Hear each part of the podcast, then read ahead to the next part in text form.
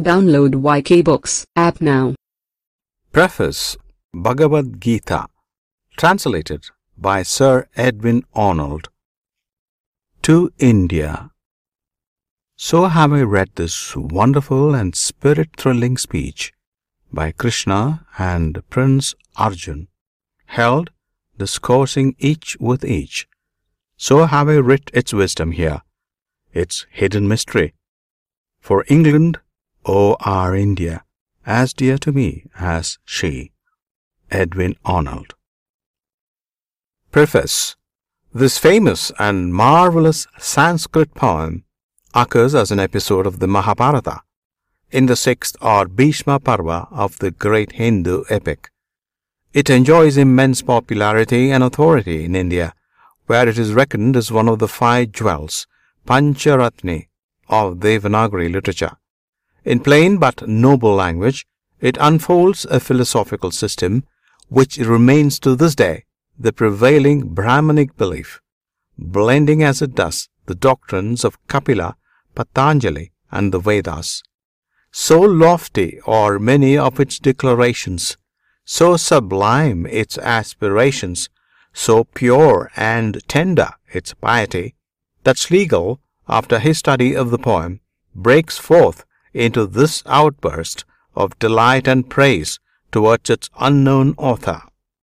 magistrorum reverentia brachimanisi interessantissima pietatis afficere fertur ergote primum vatisi sangatissime numinisco faefeta quisquistandam inter mortales. Dictus tu fioris carminis buius octor cuius oraculis mens ad excelsa quaeque quaeque aeterna quo divina cumenineraua cudam delectonte rapitere primum in quam salvere ubeo e vestigia thosam peradore.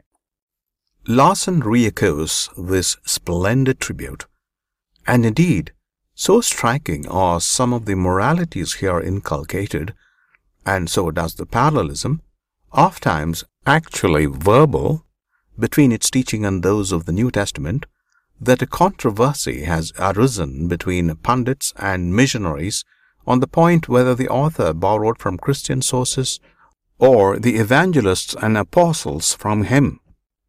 This raises the question of its date, which cannot be positively settled. It must have been inlaid into the ancient epic at a period later than that of the original Mahabharata. But Mr. Kashinath Telang has offered some fair arguments to prove it anterior to the Christian era. The weight of evidence, however, tends to place its composition at about the third century after Christ, and perhaps there are really echoes in this Brahminic poem of the lessons of Galilee and of the Syrian incarnation. Its scene is the level country between uh, the Yamuna and the Saraswati rivers, now Kurnool and Jind. Its simple plot consists of a dialogue held by Prince Arjuna, the brother of King Yudhishthira, with Krishna, the supreme deity, wearing the disguise of the charioteer. A great battle is impending between the armies of Kauravas and Pandavas and this conversation is maintained in a war chariot drawn up between the opposing hosts. The poem has been turned into French by Burnouf, into Latin by Lassen, into Italian by Stanislao Gatti, into Greek by Galanos, and into English by Mr. Thompson and Mr. Davis, the prose transcript of the last named being truly beyond praise for its fidelity and clearness.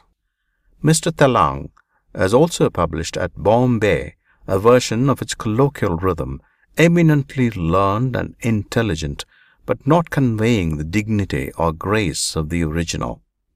If I venture to offer a translation of the wonderful poem after so many superior scholars, it is in grateful recognition of the help derived from their labors, and because English literature would certainly be incomplete without possessing, in popular form, a poetical and philosophical work so dear to India.